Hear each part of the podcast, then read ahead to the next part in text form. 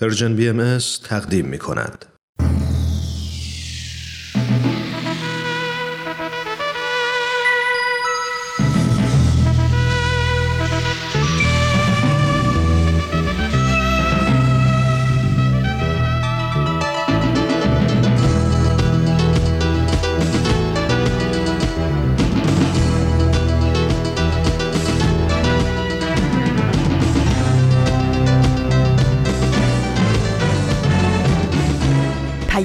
دوست. برنامه ای برای تفاهم و پیوند دلها.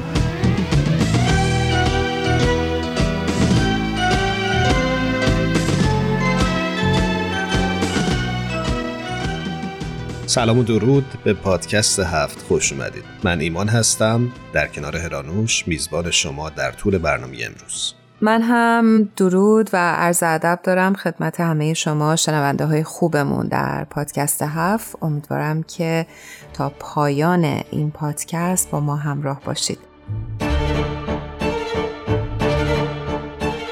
موضوع برنامه امروز ما قانون اساسی هستش. توی سال 1877 میلادی یک باستانشناس فرانسوی به اسم ارنست سارزک در نواحی بین النهرین در مسیر اکتشافاتی که انجام می‌داد به بقایای یک قانون باستانی مربوط به دوران تمدن سومریان برخورد کرد که مربوط میشه به 2100 سال پیش از میلاد مسیح. و تا جایی که عنوان شده این قانون قدیمی ترین قانون مکتوب کشف شده در جهان به شمار میره.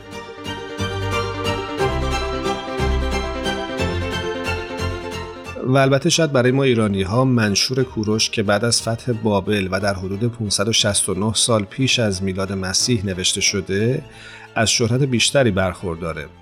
اما اساسا از همون اول انسان ها ظاهرا دور هم جمع شدن و دو عامل که یکی احساس نیاز به نظم بود و عامل دوم تلاش برای تعادل برقرار کردن میان جرم و مجازات باعث شد که قانون شکل بگیره. یکی از قوانینی که در زمان کوروش در منشور کوروش به سربازها خیلی خیلی توصیه می شده این بوده که تفتیش عقاید نکنند و به دین و مذهب مردم کاری نداشته باشند. یا برای رفتار با اسیران نوعی موازین حقوق بشری تعریف کرده بوده و این قوانین در تمام جغرافیایی تحت فرمان روایی اون به طور یکسان لازم الاجرا بوده. به همین دلیل در تمام پهنه ایران بزرگ یک مجازات مشخص وجود داشته. این دو نمونه مثال هایی بودند از قوانین اون زمان. و همینجور ما به همین خاطر وقتی که این روایت رو خوندیم برامون جذاب شد که بدونیم این قانون اساسی که مدام در موردش صحبت می‌کنیم ولی سرسری ازش میگذریم چقدر اساسا مهم هستش و چه چیزهایی باید توش درج بشه.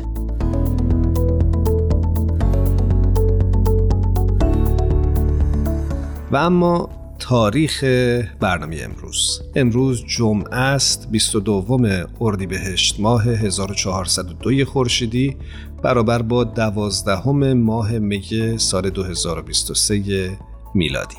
و ممنونیم که همچنان شنونده و همراه پادکست هفت هستید.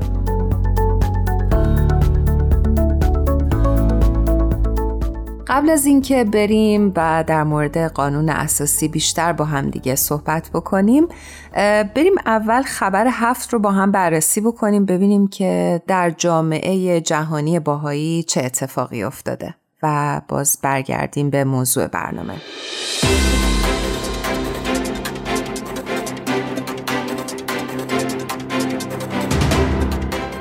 خبری که امروز براتون در نظر گرفتیم عنوانش هست به سوی جهانی بهتر انتشار نسخه جدیدی در کانونشن بین المللی نسخه جدیدی از نشریه به سوی جهانی بهتر منتشر شده که تلاش های جامعه بهایی همراه با فعالان اجتماعی از همه اقشار اجتماع برای مشارکت در پیشرفت مادی و اجتماعی رو مورد بررسی قرار میده. این نشریه که توسط سازمان توسعه بینالمللی بهایی در مرکز جهانی بهایی تهیه شده تصویری از نحوه پیشرفت توسعه اجتماعی و اقتصادی بهایی ارائه می‌کنه.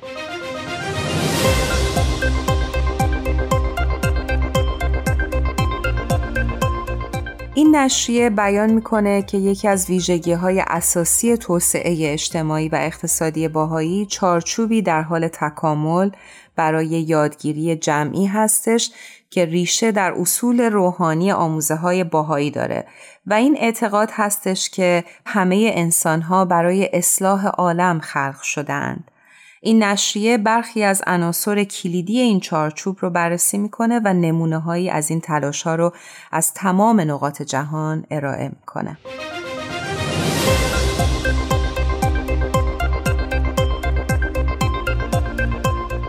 به نقل از این نشریه توسعه در طول دهه ها به عنوان فرایند پیچیده شناخته شده که نمیشه اون رو به تنهایی با رویکردهای مادی حل کرد.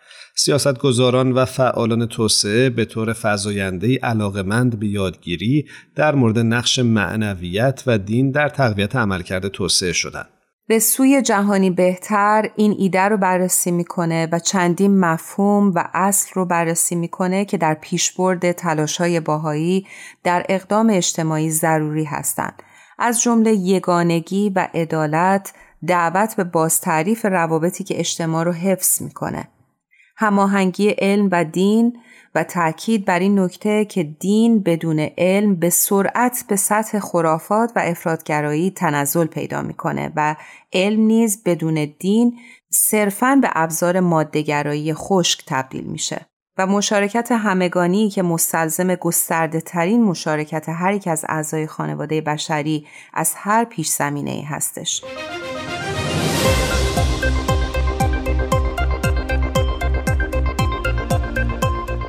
مفهوم قابلیت سازی در تمام سطوح اجتماع ارتباط نزدیکی با هدف مشارکت همگانی داره که مردم، جوامع و نهادها رو عاملان فعال در تعیین مسیر توسعه خودش می‌بینه. اگه مایل هستید بیشتر در این ارتباط بدونید حتما به وبسایت سرویس خبری جامعه باهایی سری بزنید با آدرس نقطه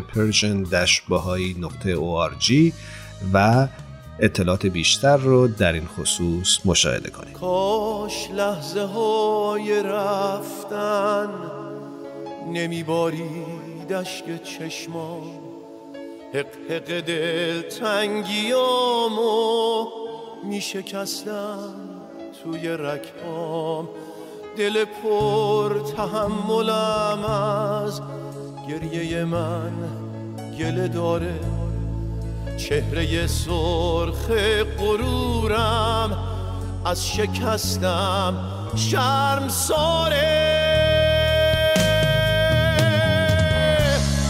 باغ پیوند من و تو پر از عطر عقاقی فصل آشنایی ما سبز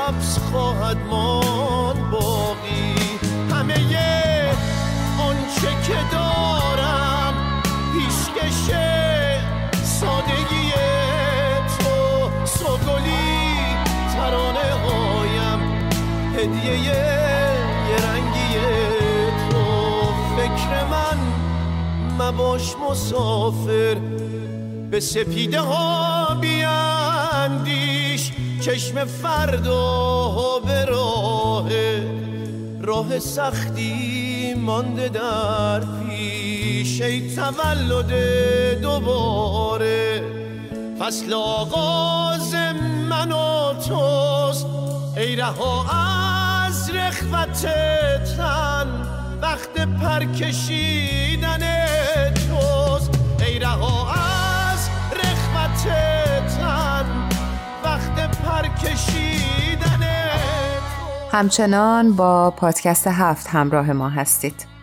امروز درباره اهمیت و نقش قانون به خصوص قانون اساسی در دستیابی به عدالت صحبت می‌کنیم. هرانوش به نظرت قانون تا چه اندازه بر سرعت تحول و تغییر اجتماعی می‌تونه اثر بگذاره؟ ایمان سوال خوبیه. به نظرم که یک رابطه دو طرفه بین این دو وجود داره.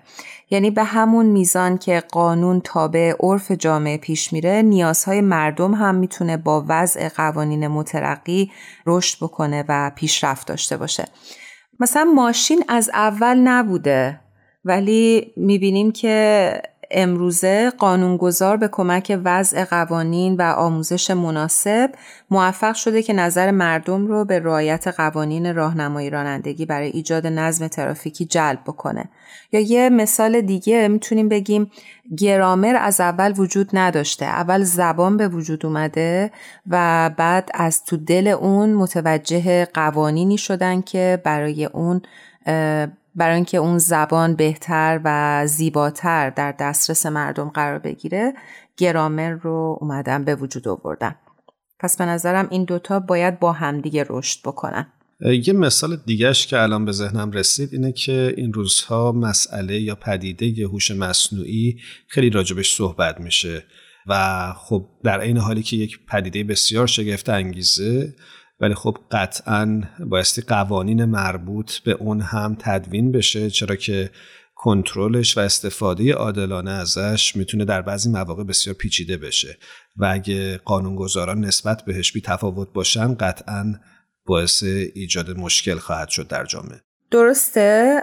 اما اگه برگردیم به موضوع قانون اساسی فکر می‌کنم که اون چارچوبی که در حیطه قانون اساسی برای برقراری نظم و عدالت در جامعه طراحی میشه قطعا رو بخشهای مختلف جامعه و قوانین جزیتر تاثیر مستقیم داره نظرت چیه؟ موافقم و فکر می‌کنم سرنوشت جامعه تا حد زیادی توسط همین قانون اساسی روشن میشه همراهان عزیز برای اینکه بیشتر با موضوع قانون اساسی آشنا بشیم از جناب دکتر ایرج آبدیان اقتصاددان و مشاور در زمینه سیاستگذاری های کلان اقتصادی که در دولت آقای نلسون ماندلا هم همکاری می‌کردند با ایشون دعوت کردیم که امروز با ما همراه باشند و به ما کمک بکنن که بیشتر با ابعاد این بحث آشنا بشیم.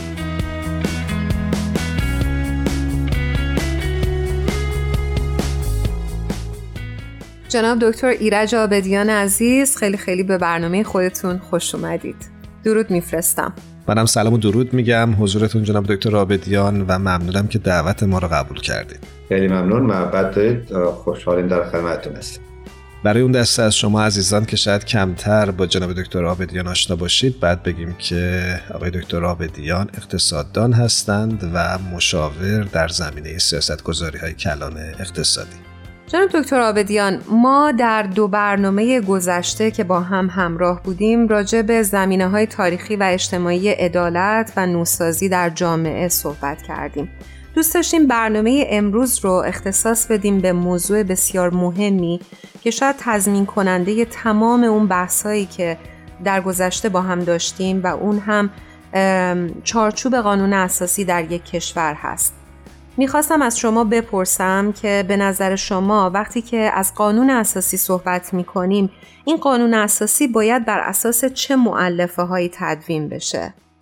قانون اساسی یک مفهومی است که در دویست پنجاه سال گذشته در دنیا در حال تحول بوده یک به حساب واژه و یک مفهوم زنده است و پویایی داره درس هایی که یاد گرفتیم تا حال حاضر اینه که قانون اساسی باید یک زیربناهای اساسی و اصولی داشته باشه. اگر بخواد با قرن جدید و عصر جدید و مفاهیم جدیدی که انسانها بالاخص جوانان باش به اصطلاح آشنا هستن و مطابق افکارشون هست یک سری اصول رو باید بهش توجه کنیم. مهمترین این که کم کم و کم کم یا بیشتر و بیشتر به این نتیجه می‌رسیم که محور اساسی هر قانون اساسی کشوری باید بیشتر انسان محور باشه تا شهروند محور. یعنی تمرکزش باید رو حقوق بشری باشه. البته اکثریت کشورها تقریبا اکثریت قریب به اتفاقشون در حال حاضر قوانین اساسیشون بر مبنای شهروندیه. بنابراین انسان محوری و حقوق بشر اولین اصل زیربنای قانون اساسی. از اون که بخوام سرچشمه بگیریم اصل دومش اینه که انسان ها باید امور حکومتداری یا امور کشورداریشون رو از عقاید شخصیشون مذهبیشون دینیشون جدا کنن. این دین و حکومت و حکومتداری باید کاملا از هم جدا بشه به این باید یک اصل مهم محوری قانون اساسی باشه. بنابراین تفکیک دین و مذهب خیلی مسئله مهم است. اصل سوم البته به صرف اینکه انسان محور هستیم هیچ گروهی هم تو جامعه نمی‌تونن ارجحیت های خاصی داشته باشن. مثلا مرد و زن باید حقوق مساوی داشته باشن. مذهبی و غیر مذهبی حقوق شهروندیشون مساویه. با این به هیچ گروهی به صرف اینکه قانون اساسی انسان محور هست به هیچ گروهی نمی‌تونه ارجحیت های خاص بده. اصل سومش اینه که واسه تداوم و تضمین رفاه اجتماعی احتیاج به این هست که قوانین مختلف یا مبادین مختلف توی جامعه بر اصول قانون اساسی باید با هم تفکیک بشن. قوانین مثلا قسمت قضایی کشور با قسمت اداری کشور با قسمت قانونگذاری باید اینها با هم واضحا و به صورت شفافی به حساب تفکیک داشته باشن. که به یک نحوی بتونن روی همدیگه به حساب توازن قوا ایجاد کنن. این توازن قوا در جامعه به شهروندان اون کشور این قدرت رو میده بر اساس قانون اساسی که بتونن اگر از یک گروهی مشکل داشتن بتونن از, از یک گروه دیگه به حساب عدالت اجتماعی رو تضمین کنن. بنابراین قوانین اساسی مدرن بیشتر و بیشتر این اصول زیربنایی رو دارن. به صورت خیلی مختصر ارز کنم یکی از اصولی که بیشتر و بیشتر داره شفافتر میشه در مورد اهمیت قانون اساسی و تطابق قانون اساسی جدید با موازین و واقعیت های جهان امروز این مسئله توجه به امور بین قانون اساسی. تا الان بسیاری از کشورها امور قانون اساسی رو به عنوان سیاست های خارجی بهش توجه می‌کنن. در حالی که البته هدف سیاست های خارجی هم قاعدتا اینه که می‌خوان منافع ملی رو به صلاح تضمین کنن یا منافع ملیشون رو به حد اکثر برسونن. این طرز فکر و این فلسفه فکری واسه قانون اساسی چالش داره در دنیای امروز. در دنیای امروز منافع ملی و منافع و امور بین المللی تقریبا غیر قابل تفکیکند اینا اصولای تقریبا اصلی یک قانون اساسی است. یک چیز خیلی مهم و واسه خیلی از سیاستمدارای به حساب طرز فکر قدیم احزاب قدیم این مسئله تمرکز قدرت در مقایسه با خودمختاری استانه یا خودمختاری منطقه‌ای یا خودمختاری قبیله یک مسئله خیلی مهمی.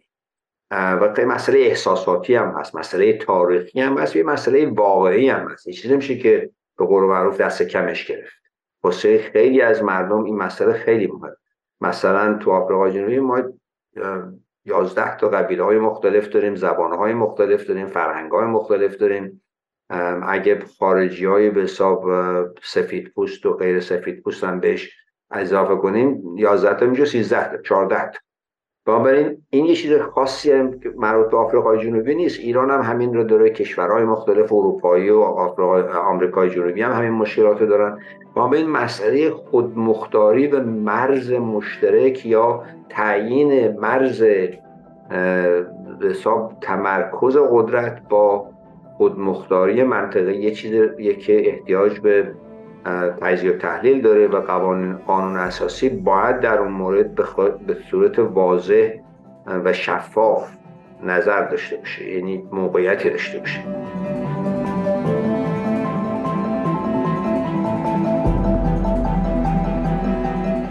جناب آبیدین شما در صحبتاتون اشاره کردید به اصل برابری که باید در قانون اساسی رایت بشه. می‌خواستم بپرسم در بسیاری از کشورها ما شاهد این هستیم که گروهی یا اقلیتی به صورت تاریخی از حقوق اولیهشون محروم بودن.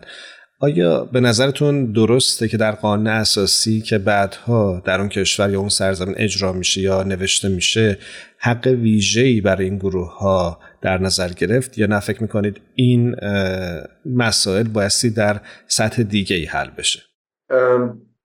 اون این مسئله مسئله خیلی مهمیه. مسئله تقریبا محوریه.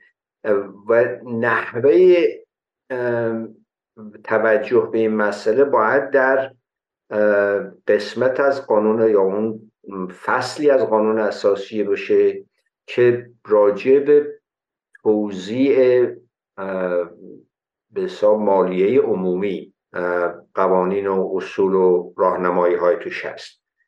مثلا کشور آفریقای جنوبی دقیقا به خاطر همین موضوعی که شما فرمودید همونطور که می‌دونید خیلی از اکثریت جامعه به صرف اینکه سفید نبودن مشکلاتی داشتن واسه قرنها.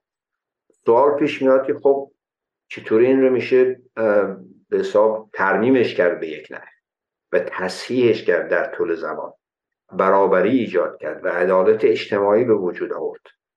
این رو باید در بین فرمول هایی که تعیین مرز مرکزیت و خودمختاری منطقه‌ای یا گروهی رو ایجاد دارن اون رو باید بهش توجه کرد. نمیشه یک اصلی گذاشت که به صرف اینکه مثلا یه منطقه یا یک گروهی یا یک قبیله یا یک گروه مذهبی تحت فشار بودن باید به صورت به صاحب اختیاری و بدون توجه به ریز کاری های مسئله به اینها های ولی اگر بتونیم در توزیع اموال عمومی و مالیات ها و مالیه عمومی به این استان ها به این مناطق و یا به این گروه ها امتیازهای خاصی بدیم مشروط به اینکه در طول زمان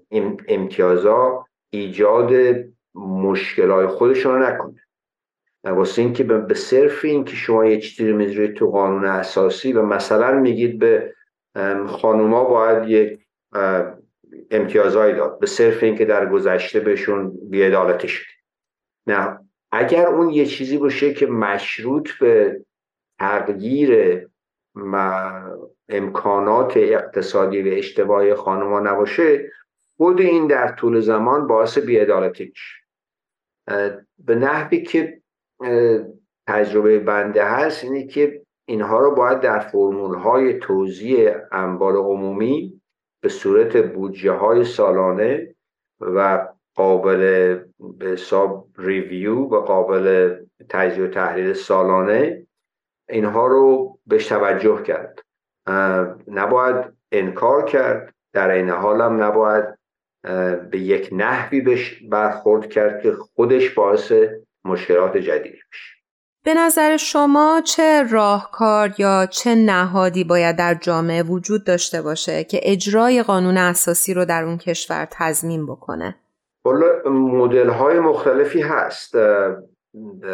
نظر شخصی بنده اینه که در طول زمان بهترین چیزی که از زامن مشروعیت و تداوم قانون اساسی هست ایجاد یک فرهنگ احترام به قانون اساسی این در آخر این خود این تشکیل این فرهنگ احتیاج به زمان داره احتیاج به تعلیم و تربیت داره احتیاج به مباحث اجتماعی داره و امثال ها. در کوتاه مدت و در میان مدت ماها یاد گرفتیم در تاریخ از کشورهای مختلف از تجارب مختلف که یک کارهایی میشه کرد. مثلا یک نهادی به عنوان یک دادگاه مخصوص قانون اساسی که آخرین به حساب مرکز قضاوت ادامه و تطبیق قانون قوانین اساسی است این یه خیلی مهمه که نه رئیس جمهور نه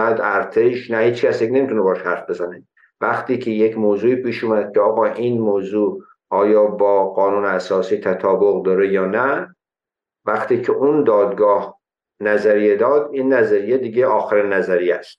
این تو خیلی از کشورها کمک کرده که ارتشیا و سیاستمدارا و چه کابینه و وزیر و نخست وزیر و همساله ها دیگه نمی‌تونن حرف بزنند این خیلی به حساب ابتکار مهمی است که در بسیاری از کشورها باعث میشه که اختلافات و مشکلات رو کم کنه و یک اون فرهنگ رو به وجود بیاره. با بین هرچی جامعه بیشتر آزادی فکر رو آزادی بیان رو آزادی تجزیه و تحلیل و تضادهای تجزیه و تحلیل رو تشویق بکنه خود این باعث میشه که موضوع قانون اساسی بیشتر و بیشتر واسه مردم واضح بشه بدیا و خوبیاش تجزیه و تحلیل بشه. اگر احتیاج به ترمیم هست واسه اکثریت باید مشخص بشه. و این کمک می‌کنه که در طول زمان ملت خودشون زامن مشروعیت و تداوم قانون اساسی میشه. بنابراین به طور خلاصه ارز کنم باید این قسمت های حکومتداری از هم تفکیک داشته باشه آزادی بیان باشه آزادی انتقاد و تجزیه و تحلیل وجود داشته باشه و هدف ملی باید این باشه که در طول زمان یک فرهنگ احترام به مشروعیت قانون اساسی توی جامعه ایجاد بشه.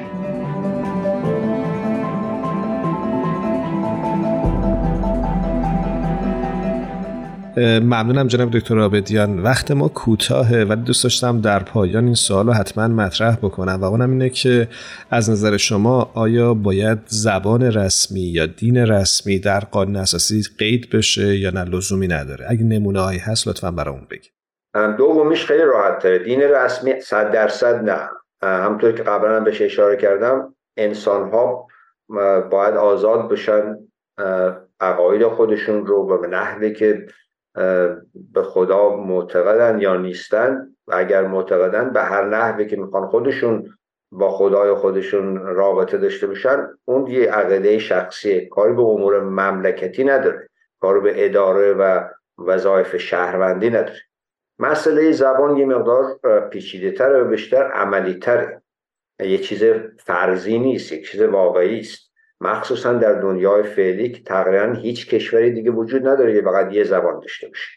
بنابراین از تجربه کشورهای مختلف که بخوام یاد بگیریم حالا تو اروپا باشن تو آفریقا باشن تو هر جای دنیا باشن می‌بینیم که چند تا مدل هست. یکی این که یک کشوری می‌تونه یک زبانی رو به عنوان زبان به حساب رایج قبول کنه و در موازات با اون زبانهای دیگر هم در مناطق مختلف بهشون احترام بذاره مثلا تو آفریقای جنوبی ما 11 زبان رسمی داریم. انگلیسی یه زبانی که تمام چیزهای اداری توش هست. ولی شما از یک استان که برید به یه استان دیگه علاوه بر انگلیسی حق اینم دارید که بگید نه من انگلیسی نمی‌فهمم نمی‌دونم تحصیل نکردم. می‌خوام یه زبان دیگه هم مدارک دولتی و مدارس و دانشگاه ها و تکنیکان ها اونم به من امکانات بدن که بتونم بفهمم چی میگذره. مثلا یه توی دادگاهی که شما برید امروز تو آفریقای جنوبی بسته به اینکه چه منطقه باشید علاوه بر انگلیسی دو تا زبون دیگه هم هست.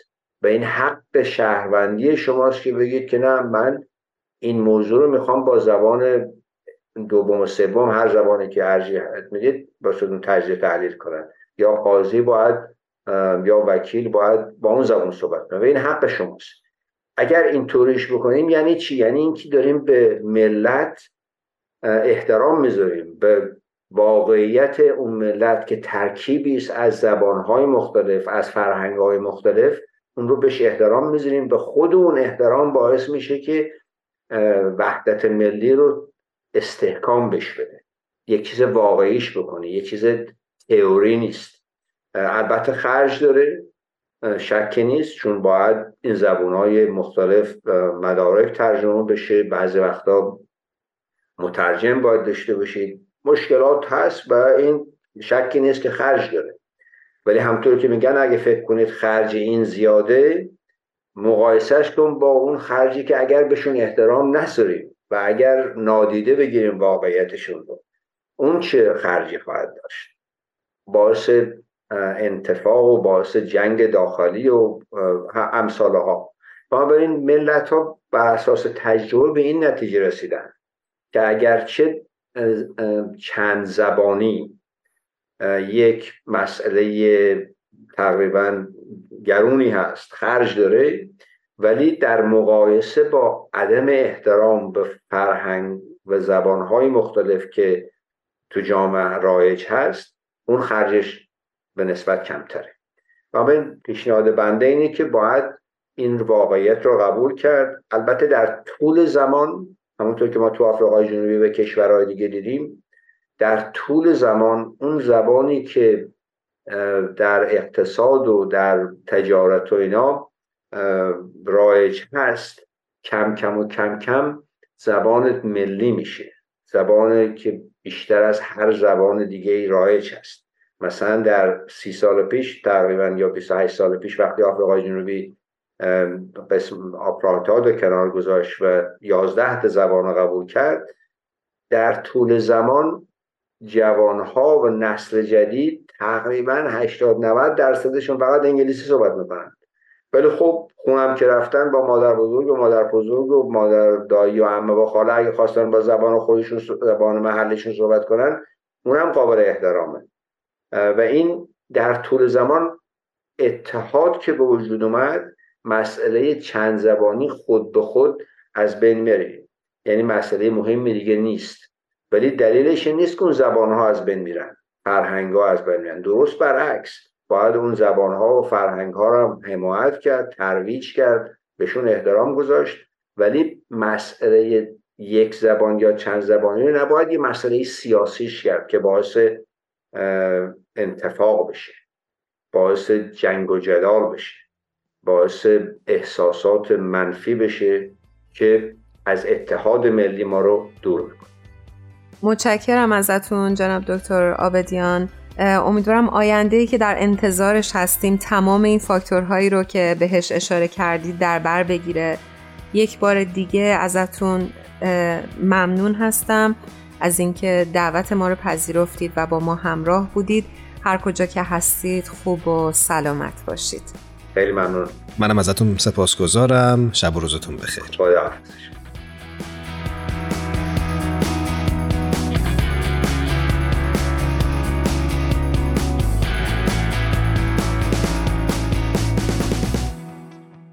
اگر دوست دارید به آرشیو پادکست هفت دسترسی داشته باشید و بقیه موضوعات رو دنبال بکنید حتما می‌تونید به وبسایت رسانه Persian BMS به آدرس www.persianbahaimedia.org مراجعه بفرمایید.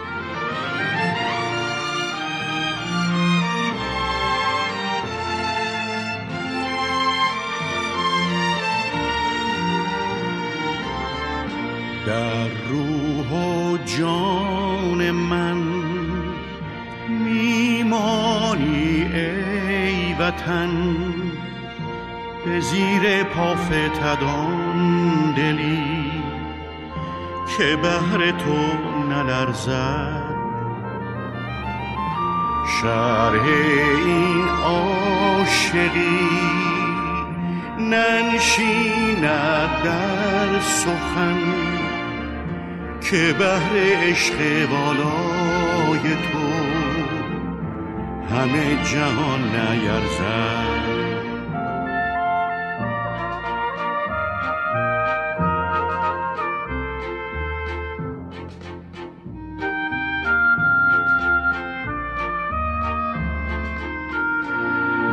ای ایران ایران دور از دامان پاکت دست دگران. بدگوهران ای عشق سوزان ای شیرین ترین رویای من تو بمان. در دل و جان ای ایران ایران گلزار سبزت دور از تاراج خزان. جور زمان ای مهر رخشان ای روشنگر دنیای من به جهان. تو بمان. امروز براتون یه بخش تازه داریم که در حقیقت میشه گفتش توسط خود شما عزیزان ساخته شده.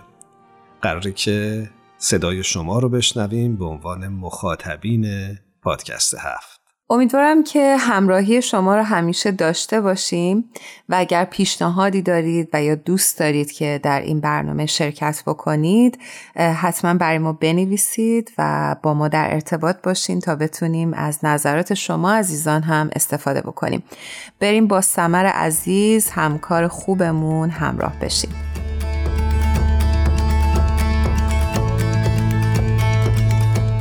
شنونده های عزیز به بخش با شما از برنامه پادکست هفت خوش اومدید.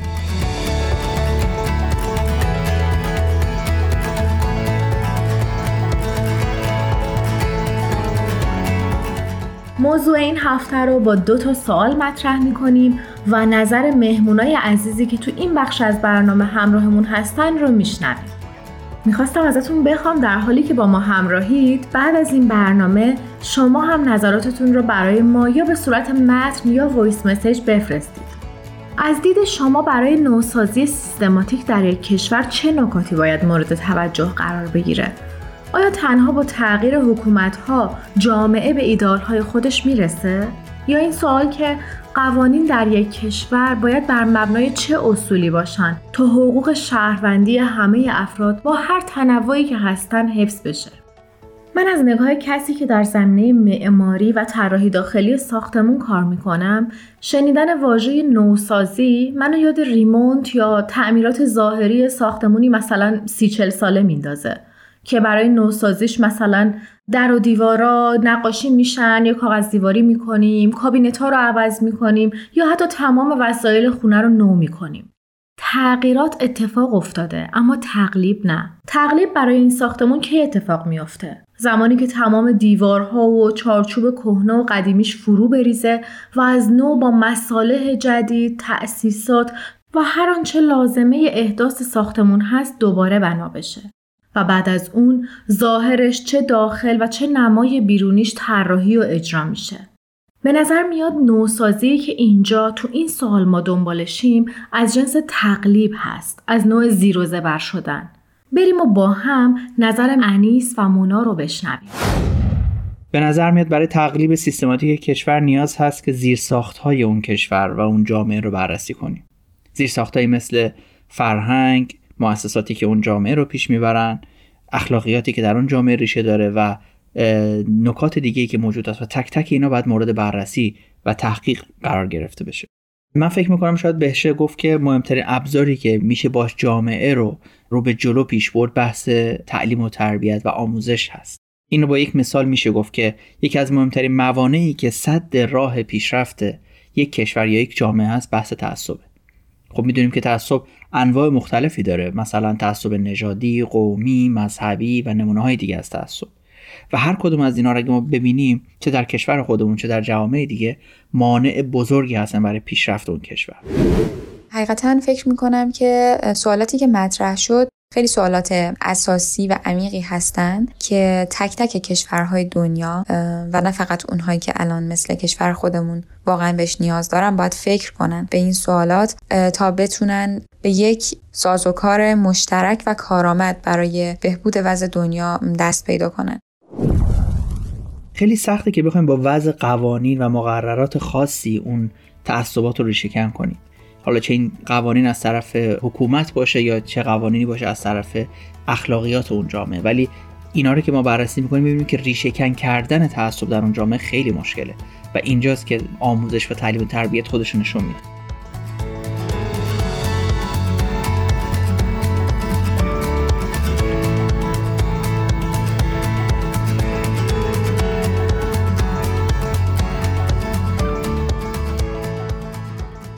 من فکر می‌کنم خیلی لایه های اساسی تری وجود داره نسبت به حکومت ها که ما بخوایم به تغییرشون فکر کنیم.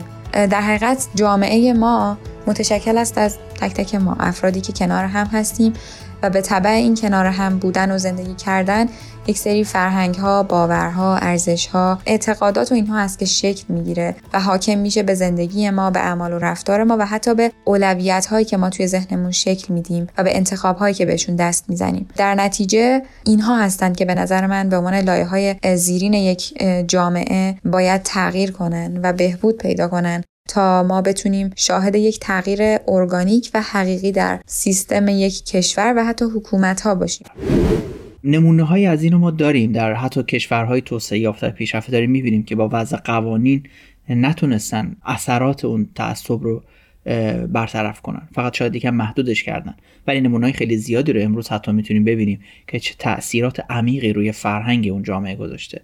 مثلا بعد ببینیم که قاضی که می‌خواد حکم بده چقدر تحت تاثیر فرهنگ اون جامعه که از تعصب های نژادی یا مذهبی ریشه گرفتن اون تاثیر گرفت.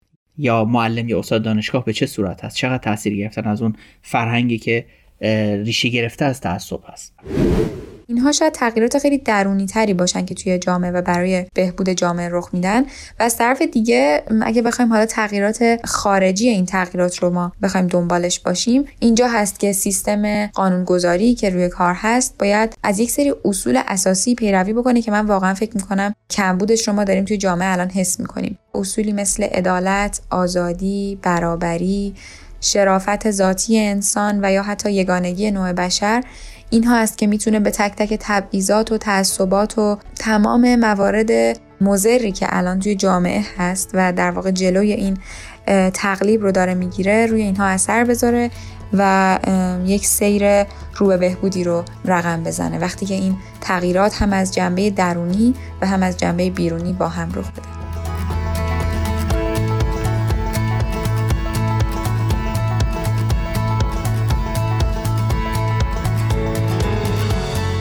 اینا تمام نکاتی است که می‌تونیم مصادیقش رو با چشمون ببینیم. پس می‌بینیم که حتی با عوض شدن یک حکومت تغییری اتفاق نمیافته. یا میشه اینجوری گفت تغییر اتفاق میافته ولی تقلیبی اتفاق نمیافته. چون ریشه در جاهای دیگه قرار داره. میشه حکومتی رو از کرد یا فرد دیگه ای رو به جاش نشوند؟ اما سوال اینه که چطور میشه میلیون ها انسان آگاه بشن؟ چون این تقلیب با جابجایی حکومت نیست. بلکه با تقلیب افکار و باورهای عموم افراد مؤسسات و جوامع هست که به وجود میاد. آگاهی و کسب دانش شاخص فرهنگی اون جامعه باید باشه. پس اینطور که مشخص هست بخشی از واقع گرا بودن اینه که این واقعیت رو بپذیریم که همه مردمان و ملتها، افراد و جوامع و مؤسسات و حکومتها به طور بی سابقه به هم پیوسته و به هم وابستند.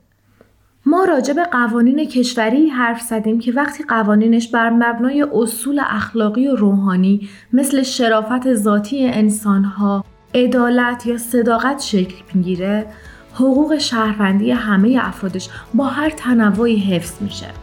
این موضوع نه رویایی و دور از واقعیت و نه حتی اختیاریه مرحله ناگزیریه که بشریت، جوامع و دولتها و حکومتها به سمتش در حرکتن.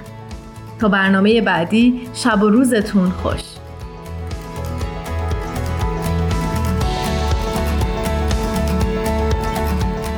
دکتر محمد علی اسلامی ندوشن شاعر، منتقد، نویسنده و پژوهشگر ایرانی در کتاب ایران را از یاد نبریم می نویسه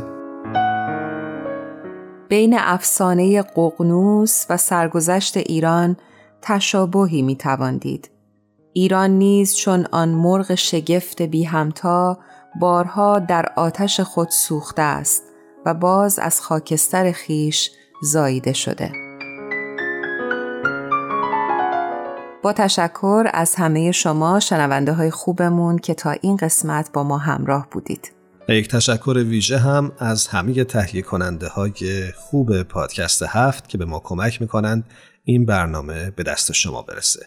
هر جا هستید شب و روزتون خوش. خدا نگهدارتون.